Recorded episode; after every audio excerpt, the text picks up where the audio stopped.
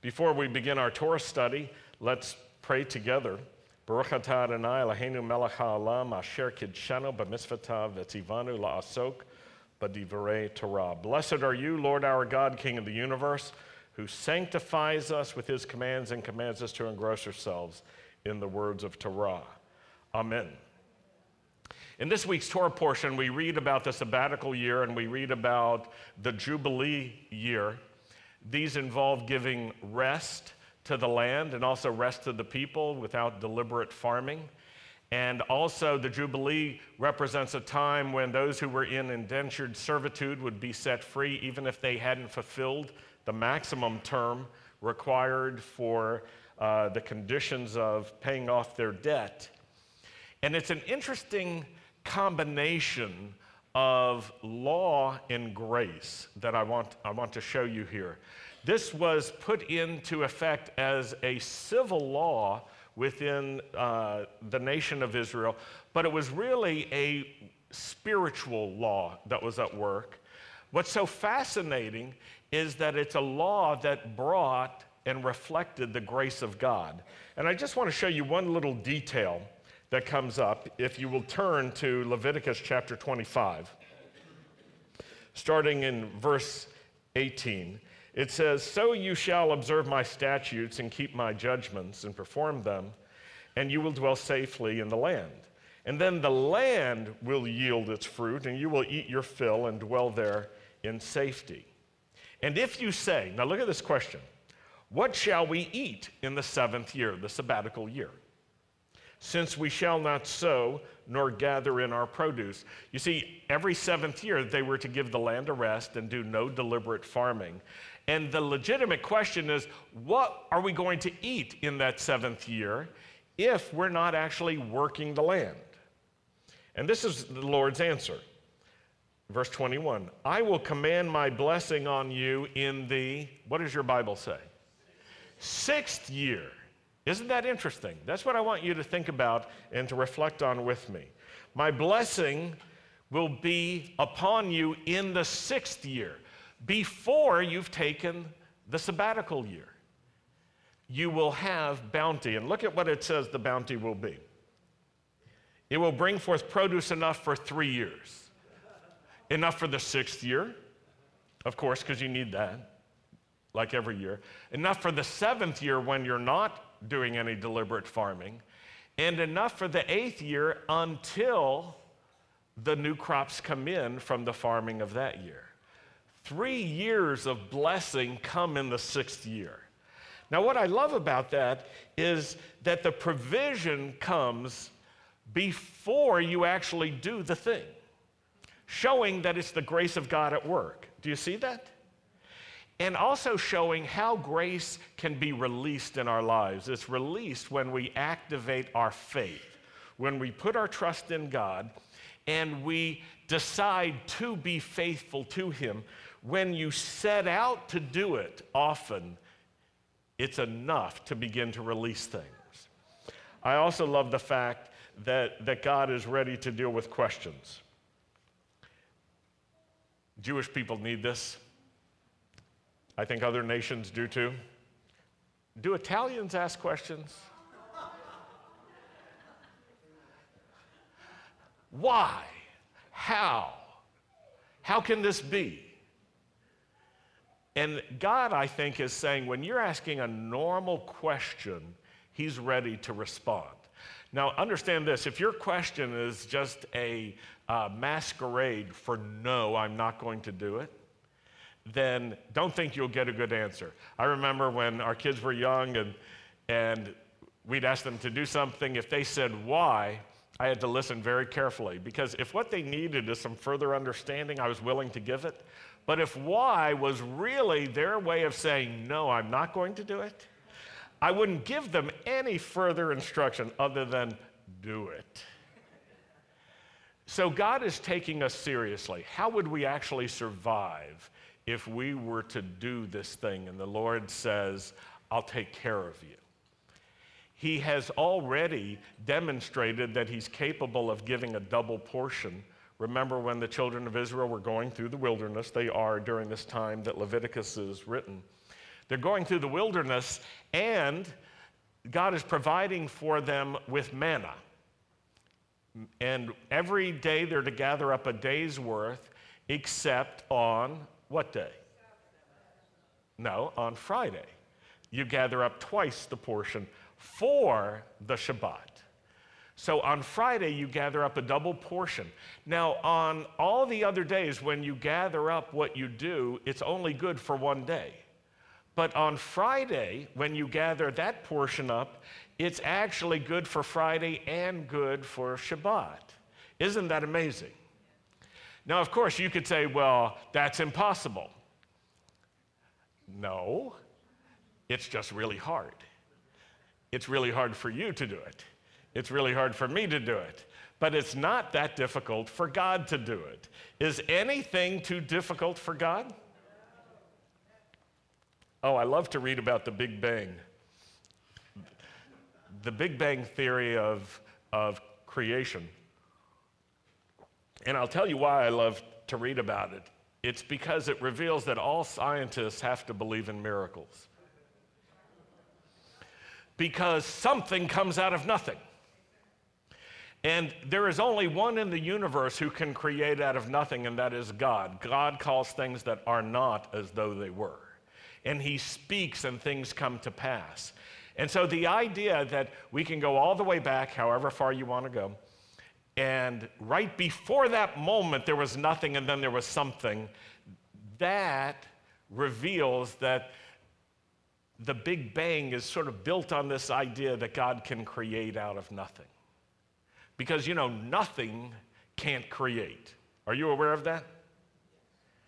You can prove it every day. Draw your checkbook down to zero and just wait and watch and don't do anything and see if that nothing in your checkbook can turn into something. It won't, unless you put more into it from outside. It turns out that God is able to inject energy into the universe at His will he is able, when he decides, to put new energy into the universe. I'm looking forward to the day when scientists discover that, uh, that scientific principle. They need to be looking carefully for it in order to discover it. Well, I love this passage in Leviticus because it speaks of the grace of God being intertwined with the law of God. And it shows us something that, that mercy is at the heart of God and provision is at his heart because he's a God of love and a God of compassion who cares about us and wants to take care of us. In this, in this week's Torah portion as well, there are some provocative things. And I want to introduce you to just one of them in chapter 26, starting in verse 9. This first part of the chapter is wonderful because it talks about the blessings that come by walking in faith with God. But let's just pick up in verse 9. I will look on you favorably and make you fruitful, multiply you, and confirm my covenant with you. And you will eat the old harvest and clear out the old because of the new. This is just a beautiful way of describing that three year abundance. I will set my tabernacle among you, and my soul shall not abhor you. And then verse 12, I love this because of what it says in the most simple of ways, and I believe it's a prophetic description and meant to be understood uh, as pashat, as the simple literal text. I will walk among you and be your God, and you shall be my people. I will walk among you. God Himself is saying, I will walk among you. Now, according to the Brit Chadashah, God has already done this. He came down from heaven. He took on a human body, not just uh, a big glorious body, he took on the body of a baby. And he grew in the womb of his mother Miriam. And he was born in a human way uh, from that womb. And then he lived a human life, and yet it was God inside of a human body. And he walked among us. This is powerful because it forces us to confront our own theology, Do we believe it's possible for God to walk among us? Moses believed it. You know why I say that? Because Moses wrote this. If he didn't believe it, I don't think he would have passed it on. God used him to pass on this text because Moses experienced God in such a way that he knew this was something that God could do.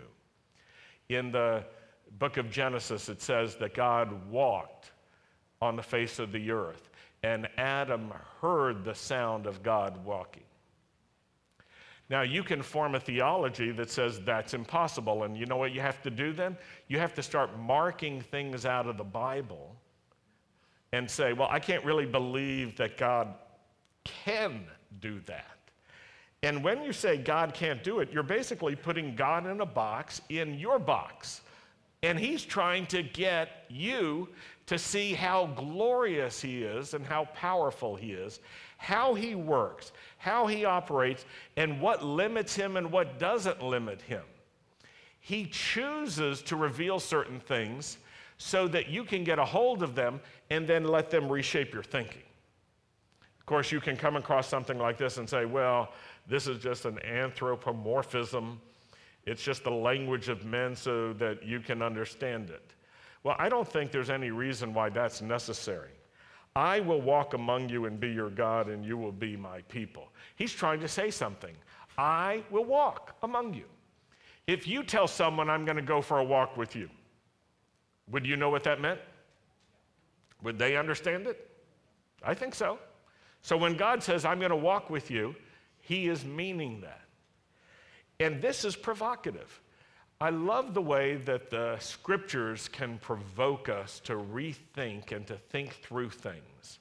We've learned things about God, we've learned religious principles, but not everything that we learned actually is consistent with what God wants us to understand from the scriptures.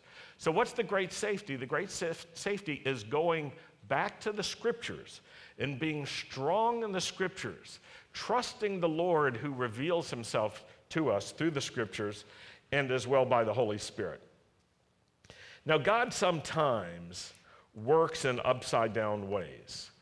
Sometimes He doesn't do things the way we think He should or we think are necessary. And every time you're praying to God, why, that may be a sign that you think He should be working differently. Do you remember when he took the children of Israel out of Egypt and he said, I'm not going to take you by the shortest route? I'm going to take you the long way around. How many of you have ever had to go the long way around something? Because God was leading you.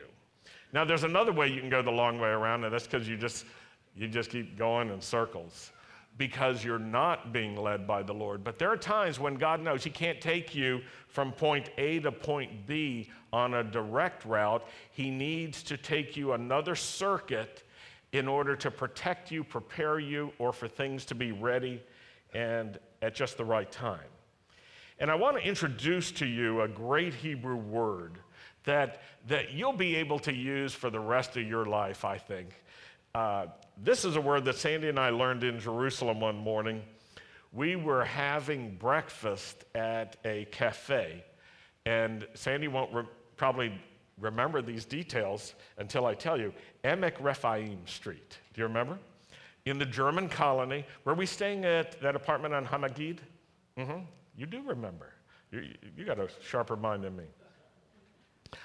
I'm cheating because I looked up the cafe on, on Google Maps and I zoomed in until I could see the sign. It's still there because this cafe is like a Jerusalem institution. It's a dairy restaurant, which means they serve uh, dairy dishes and fish. They don't serve, you know, four-legged meat and uh, flying fowl food. We were staying in an apartment nearby, uh, because we preferred to do that rather than staying in hotels.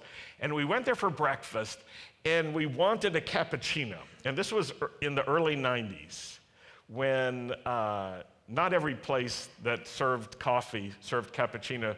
And the waitress, if I remember right, didn't know the word cappuccino. And so Sandy was describing what it was, and she said, Ah, cafe hafuch. And We said, Well, what does that mean? She said, uh, Hafuch, uh, upside down. You see, the way they make cappuccino is they take hot milk and foam, they put that in the cup first, and then they pour shots of espresso in it. So it's upside down, not cappuccino. I think today you could order a cappuccino and get it. But if, if you want to order it the way they'd understand it, you order cafe hafuch. It's a great word, isn't it? Okay, so I want you to practice. You need to say it very carefully. Hafuch. That's good. Okay, smile at someone and practice with them. Hafuch. Hafuch. and it's from a root that uh, is hafach, but I like hafuch it, in that particular form. I think it's just so great.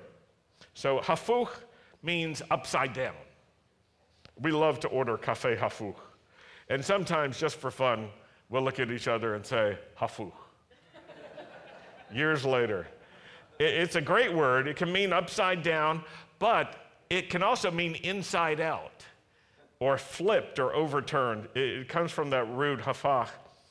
Uh, and I, I want to sh- give you some examples of how God works uh, in a hafuch way because it will help you. You may be in a situation and you can't see how it's going to turn out, and you may think that because you can't see how it's going to turn out, that it won't turn out well. But I want to show some examples to you, some good hafuch examples. This is just like the people who said, How could it possibly be that if we don't farm, we will prosper? You see, that's upside down, wouldn't you say? Okay, let's go to Deuteronomy chapter 23, verse 5. We're going to look at a few different verses. So if you brought your Bibles, that's good. And I want to ask you, bring your Bibles next week because you will need to use them in order to participate in the study we're going to do. Deuteronomy 23, verse 5. Every year we study and learn about uh, the false prophet Balaam, Balaam. And he was a guy, just as background, who, who was prophetic in some way. He was hired by the enemies of Israel to curse Israel so that the enemies then could go into, uh, into war against Israel and defeat them in their weakened state. Balaam agreed to curse Israel, but every time he tried to curse Israel, you know what happened? Blessings came out. And the people who hired him were really upset. We're paying you to curse them, and you're blessing them. And Deuteronomy 23, verse 5, describes what happened. The Lord your God would not listen to Balaam, but turned the curse into a blessing for you because the Lord your God loves you. And where it says turned the curse, it uses a form of the word hafuch. And so, you know what that means? He turned it upside down. The enemy of Israel wanted to curse, and yet God turned it upside down and used those very efforts to bring blessing to Israel. That is so great to me because it shows us that we don't have to depend on normal weapons of warfare in spiritual situations, God is able to do things that are great. We don't have to use the same kinds of uh, things that the enemy is using against us. You see, the enemy was using what? Curses. So we don't have to respond to curses with curses. We can work a different way. God, hafoch, he overturned the curse. He turned it upside down. He flipped the curse. He turns things upside down sometimes. Now, there's an interesting event in the life of Saul, who was called to be king. It's described in 1 Samuel chapter 10. Sandy's been studying and praying about this passage for some time and seeing a lot of interesting things in it, but I came across this interesting verse in 1 Samuel 10, verse 6. It, it's a prophetic word given to Saul, and it tells him where to go and when to go. And and what will happen to him. Verse 6 says this The Spirit of the Lord will come powerfully upon you, and you will prophesy with them, and you will be changed into a different person. And where it says changed, it uses a form of the word hafuch. You'll be turned upside down. You see, sometimes we need to be turned upside down in order to be turned right side up. We think it's our natural abilities, we think it's our natural gifts that are going to get us uh, ahead and cause us to be successful. But in this case, it wasn't Saul's natural abilities that were going to be the basis of success. It would require a spiritual transformation that turns him upside down. And he would have to learn to rely on the Holy Spirit. Now, you can look at his life and you see something. The grace of God was poured out so that he could rely on the Holy Spirit, but did he rely on the Holy Spirit? No, there were moments when he deliberately made decisions to go against the instruction of the Holy Spirit, and it didn't go well for him. Now let's go to Jonah chapter 3, verse 4.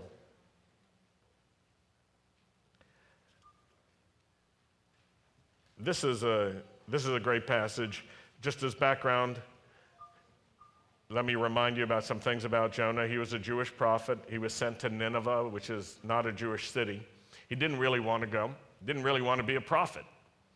But when he was finally given the assignment or he accepted the assignment, he, he agreed to do it because basically it meant announcing to Nineveh that it was going to be destroyed. That's how he understood it. And he thought, okay, good, let them be destroyed. So it says in Jonah 3 4, on the day that Jonah entered the city of Nineveh, he shouted to the crowds, 40 days from now, Nineveh will be destroyed. That's how some translations have it. What does your translation say? Overthrown. That's good. Well, you know what the word is? It's a variation of hafuch. It's going to be turned upside down. Now, what, what Jonah was hoping is it'd be overthrown in the sense of being destroyed, judged by God for its sin.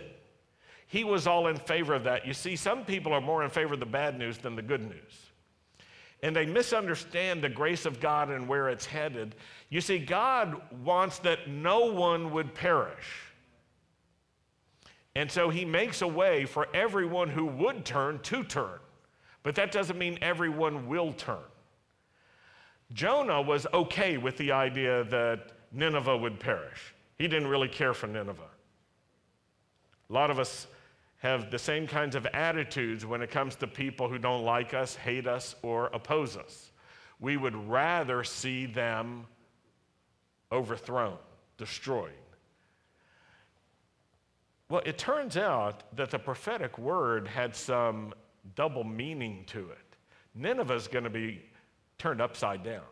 Now, it's going to be turned upside down one of two ways. One way, if Nineveh repents because it will be turned upside down because now it's going to start serving the God of Israel. Or it's going to be turned upside down another way, which is it continues in its hostility towards God, its enmity with God, and it will be destroyed. Do you know nations sometimes come to that point? It's a point of, of uh, crisis, really, a turning point where their future is no longer secure and they can no longer be certain that they will continue as a nation. God brings nations to that point, and if they don't turn, they just disappear. And He arranges, so He arranges the world so that those nations become ancient history one day. They become part of the past and not part of the present or future. So, 40 days from now, Nineveh is going to be turned upside down. Do you remember Jonah's reaction when Nineveh repented? Did he say, Hallelujah, God is good? Did he say, Oh, the grace of God is so strong and powerful, and God used me? I'm so glad. You know what? He sat in misery and thought, What a waste. And that tells you something. Even when the grace of God is released through you, you have to learn to rejoice in his grace being shown to other people. You know, as I do, that each of us has had moments of stress and difficulty where we hope someone who is opposed to us won't do well. And then we hear of some blessing in their life, and we struggle with it. And I know many people who have the opposite uh, form of it when, when someone who's against them experiences trouble, sickness, a loss of a job, a setback of some sort. So many people say, well, that happened because this person did this to me. But they usually don't say, did this to me. They say, went against God.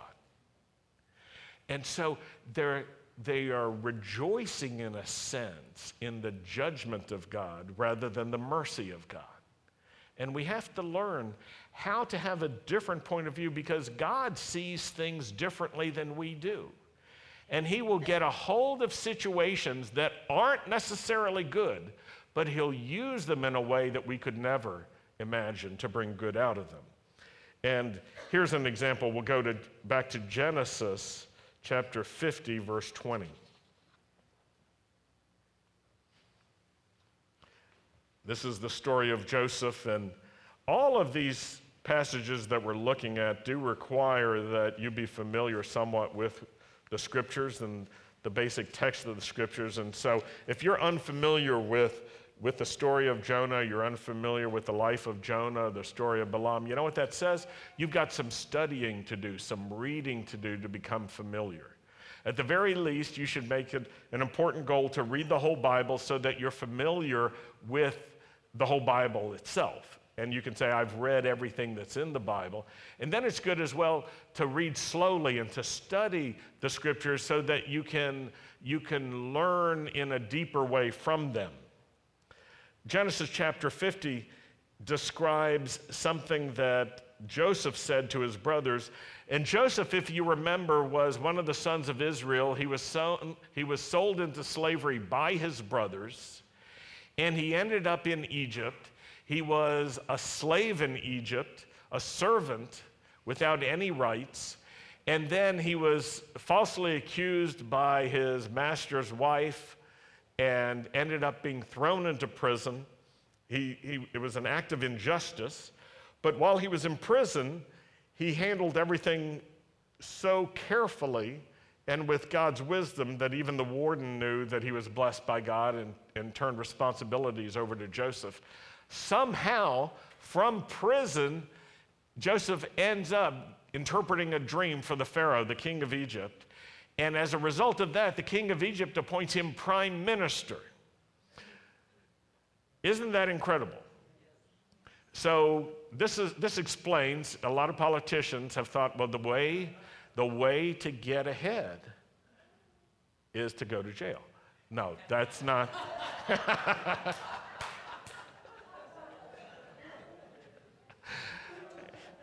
No, I want you to, th- I want you to put yourself in Joseph's shoes for just a minute and imagine that if he thought, if he thought because of injustice, because of the way his siblings had treated him, that his life was over. What if he just said, you know what? My life is ruined. It's over. Uh, the future is gone. My hopes are shattered. Imagine if the disappointment of the evil that had been done against him was the ruling force in his life and was the major way by which he interpreted all things. What if he just said, Life is a waste of time, it's meaningless, there's no value in it? Where is God anyway that thing, these things would happen? God of justice, right then why am I a slave? God of justice, I don't believe it. Why am I in jail? I stood up for things that were right, and look what happened to me. People do think that way. And when they think that way, they miss the presence of God with them in their current circumstances. Joseph is a great example of how a person can think a different way and invite God to be present with them. In fact, it said that Potiphar, his master, and then the warden of the prison saw that the Lord was with him. The Lord was with him, and that the Lord was blessing everything that he did. Now, most of us would not think the Lord's with us, with us if we're sold into slavery. We would automatically say, God's abandoned me. But Joseph didn't have that view. He shows us something. Now, during this time of separation from his family and this time where his dreams could not possibly be fulfilled, God was present with Joseph, and Joseph was faithful to God and was worshiping the Lord and serving the Lord, and he was living his life with purpose where he was. He wasn't waiting for things to get better before he started living with meaning and purpose and dedication. He served as if every moment counted. He used his life as if, even though he was a prisoner, he was still free. And when his brothers end up in front of him looking to buy food, he knows who they are. They don't know who he is. He's speaking to them in Egyptian, he has a, an interpreter. He's wearing Egyptian clothes, has an Egyptian haircut. He is the prime minister. He's not dressing like the prime minister, he is the prime minister of Egypt, and they are before him. And he's overtaken, you remember the story, he's overtaken with emotion at a certain point. He sends all the Egyptians out of uh, his court, out of the chamber that they're in, and he, he wails and then he just says in Hebrew, I am Joseph, your brother. His brothers are in shock. This is bad news. This is the worst of all situations for them. They don't have food, they're trying to buy food, they brought money. And uh, who, whose mercy are they at right now? And just to make it clear, he says, I'm Joseph, whom you sold into slavery. In case you were saying, whatever happened to that Joseph? Or you know how people can believe their own lies? They say it for so long that they actually believe it's true. You know, Joseph died, it must have been a wild animal that killed him. We saw the blood on his, on his robe. We gave it to dad. Oh, we thought you were dead. You didn't think I was dead. You're the one who sold me into slavery.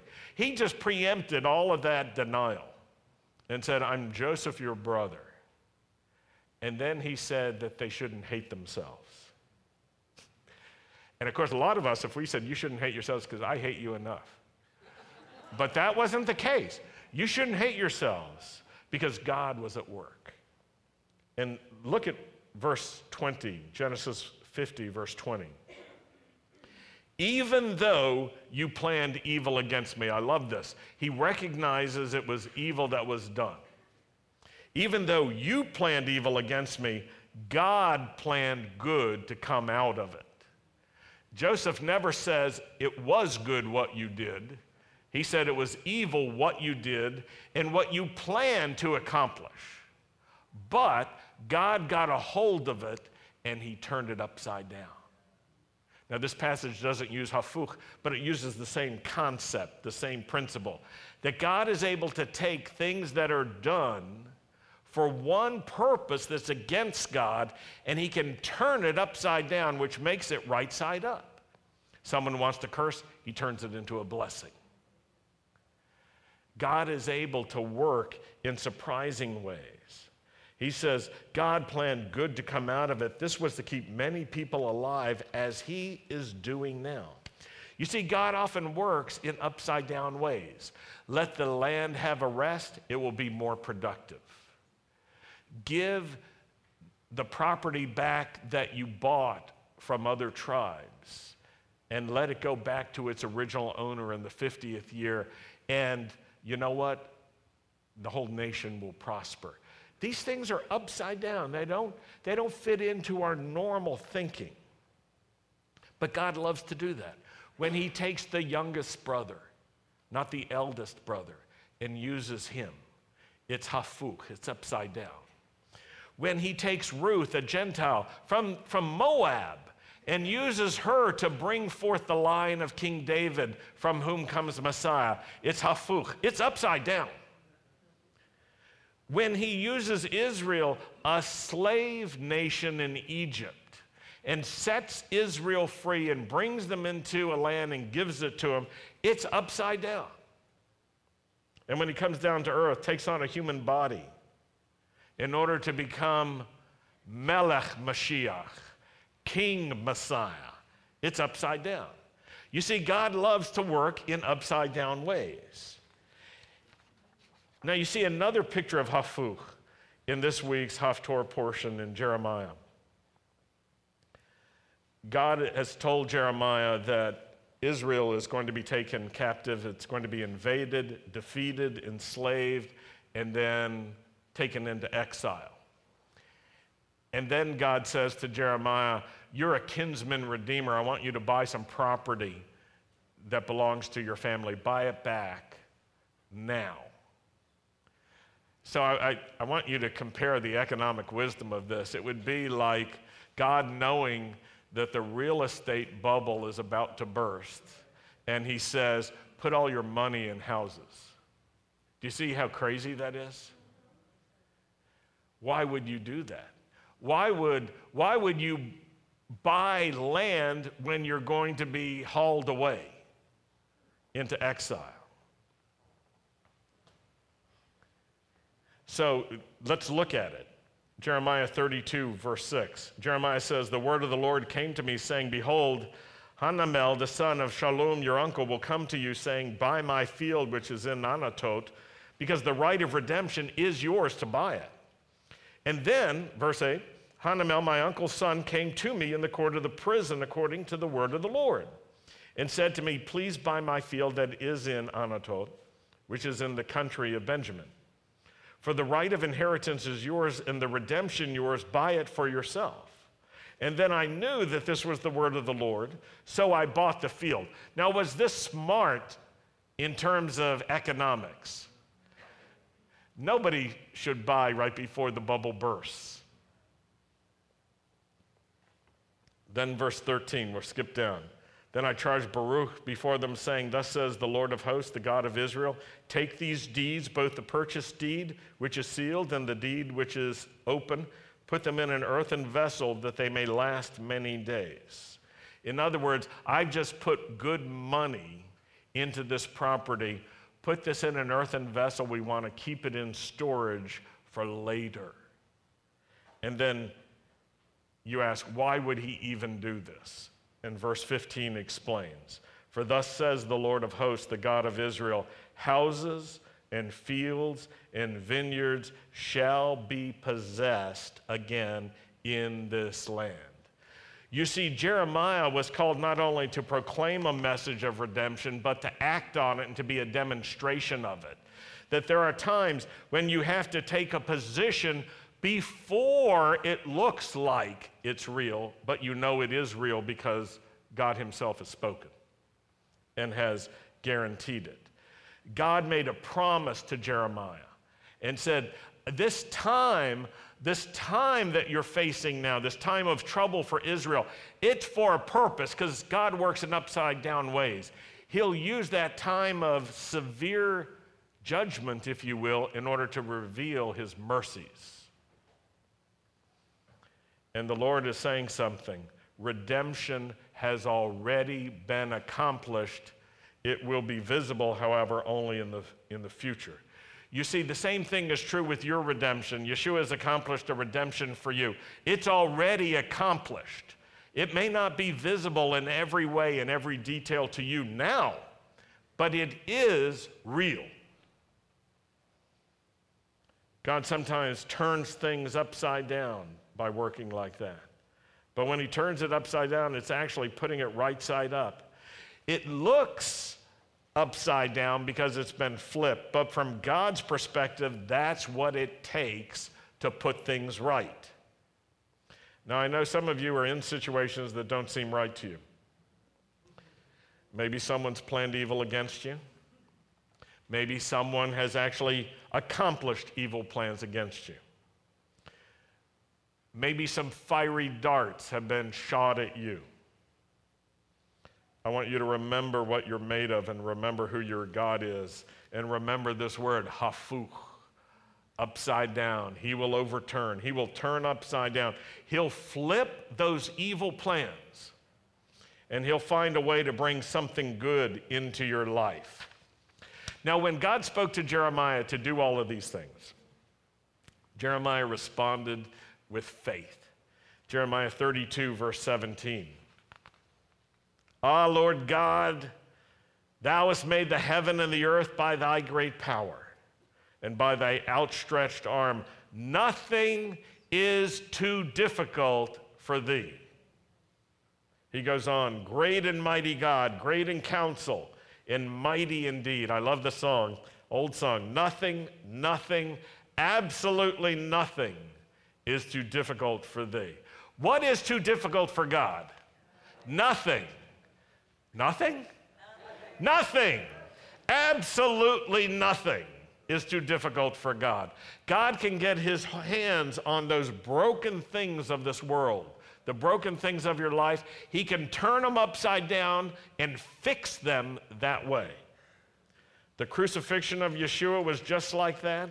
It looked like defeat, it looked like the enemy won, but God was working hafuch. Death did not have the last word. Sin did not have the last word. God had the last word. Here's the problem we don't always know what upside down really is. Often things are already upside down. They look right to us because that's the way they are and we're familiar with it. And then God gets his hands on those things. He turns them upside down, which is putting them right side up. And we're going, what happened here? And you see something about the power of God.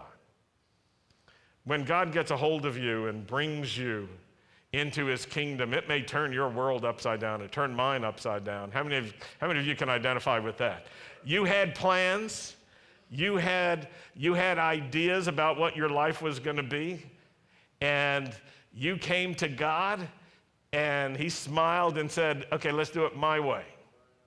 And you found yourself in a different path than you were choosing for yourself.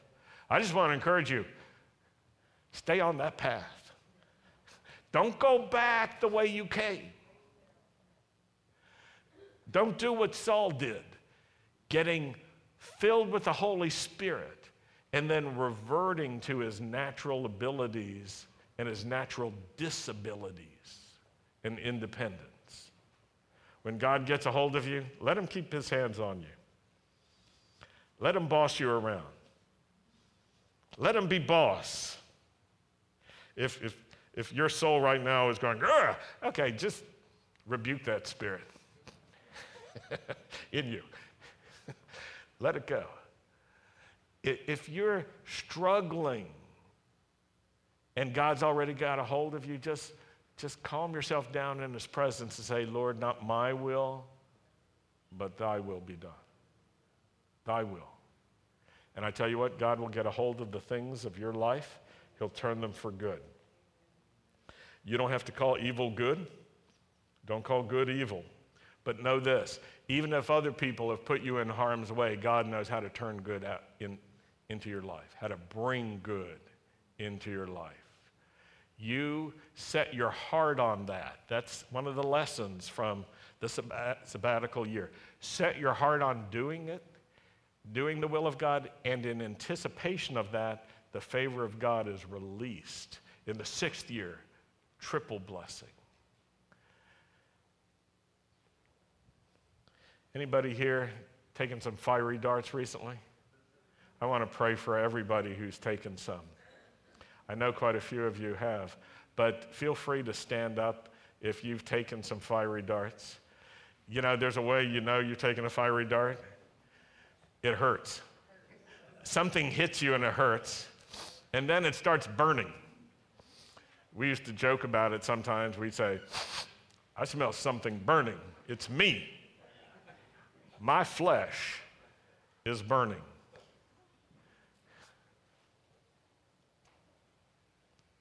Fiery darts. Sometimes when they're being sent our way, we try to run away from them. Here's the problem the one firing them will chase us. So, what do you do? Chazak va'amatz. Be strong and courageous. Take your stand, position yourself, and then don't rely on the weapons of this world. Rely on the spiritual weapons God has given you the shield of faith. You know what it does? It extinguishes the fiery darts. You hold up that shield of faith. I got a call from a rabbi the other day messianic rabbi, taking a lot of fiery darts and a lot of, a lot of pain, and his wife as well. And after we talked, I said, Can I pray for you? And I said, Lord, just, just lift up that shield of faith. We know that shield of faith extinguishes these fiery darts. You are Magen Avraham, the shield of Abraham, and you are the, the shield for each one of us. And those fiery darts get extinguished when they come into contact with your shield. I was praying for him. You know what? The darts started going out. You don't have to rely on your own strength. Lord, we thank you for the shield of faith. And we stand strong right now.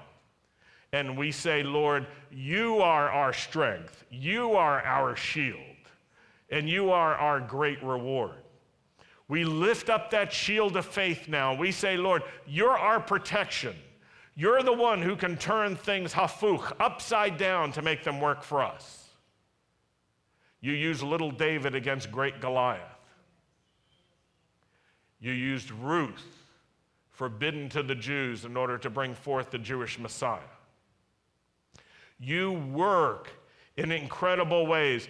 Thank you, Lord, for faith that comes to us by your grace and mercy.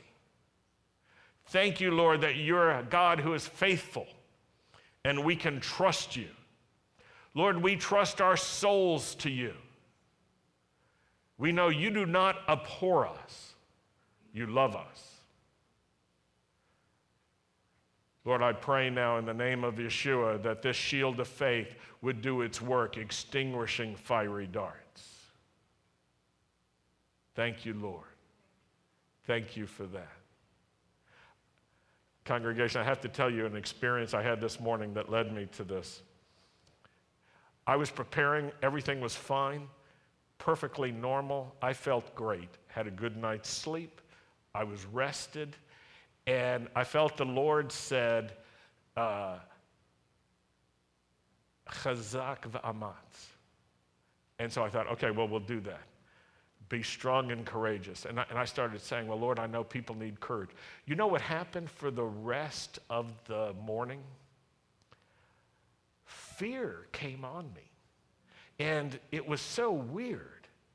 And I was physically unsettled. I was physically disturbed. Some of you can relate to this. You know what I'm talking about when you have those, that feeling. And it was like I was in a terrifying situation. The only problem was I wasn't, but I was. And you know what I almost decided to do? I'm not going to I'm not going to do this chazak v'amatz stuff. I just don't feel like it today. Maybe next week when I feel better. And you know what? I was taking a shower and I thought, holy smokes, it's a battle. And I'm in it. I'm in it. Do you know just to bring the word of the Lord, you got to fight. And so I just started saying, Lord, you're my shield. Give me your courage. Eventually, it went back to normal as I did that. But I had to say, I will fight using spiritual weapons, not natural weapons. I will not give up. And I think the Lord gave that experience to me so that I would know some of what you, some of you are going through too. And so that you would know that God knows because what I described you can relate to. How many of you can relate to that physical feeling Raise, raise your hand up. Okay, do you see? Now, this is what I want you to know God knows what you're going through, and He understands.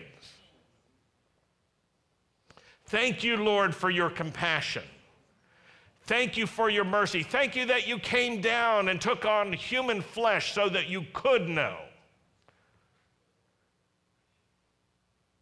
Your love is so strong for us. Your protection is so great for us, Lord. We trust you. We look to you to protect us. We need the weapons, Lord, that you've given us. Not natural weapons, not carnal weapons, but spiritual weapons that can defend us and pull down strongholds. The weapons that come from, from you and the power of your might. Thank you, Lord.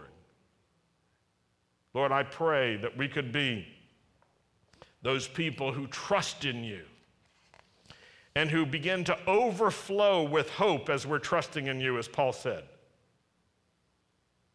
That we could find your mercy, your protection, your goodness in the land of the living. Thank you, Lord. Thank you for your love. Thank you for your strength. And thank you for your courage and for your instruction. Do not be afraid or dismayed because I go with you wherever you go. Thank you for that, Lord. In Yeshua's name we pray. Amen. Amen. Let's close with Aaron's blessing and remember remember if you've got kids, pick them up. And if they go outside, keep them up. But we also have an oneg. You can join us for, for bagels and some baked goods. Uh, and so I want to encourage you to move into the flex room, pick some things up to eat, and then I want to ask you to do something else volunteer to help clean up. Because soon we'll be using a combination of volunteers and draftees. If everyone volunteers, we won't need to draft anyone, but we will draft until everyone has participated. but we, we have a great time of fellowship, and I'm going to ask you to, to let me go in there, and you can meet me in there instead of here. And we have the membership class. And we have the membership class at 1.30. That's right. Thank you. Yivarechecha Adonai v'yishmarecha. Ye'er Adonai panavelecha v'chunecha yisa Adonai panavelecha v'yasem Shalom. The Lord bless you. The Lord keep watch over you and protect you. The Lord cause the light of his face to shine upon you. The Lord be gracious to you. The Lord lift up his face to you and give you his peace in the name of Yeshua, the Prince of Peace. Amen. Shabbat Shalom.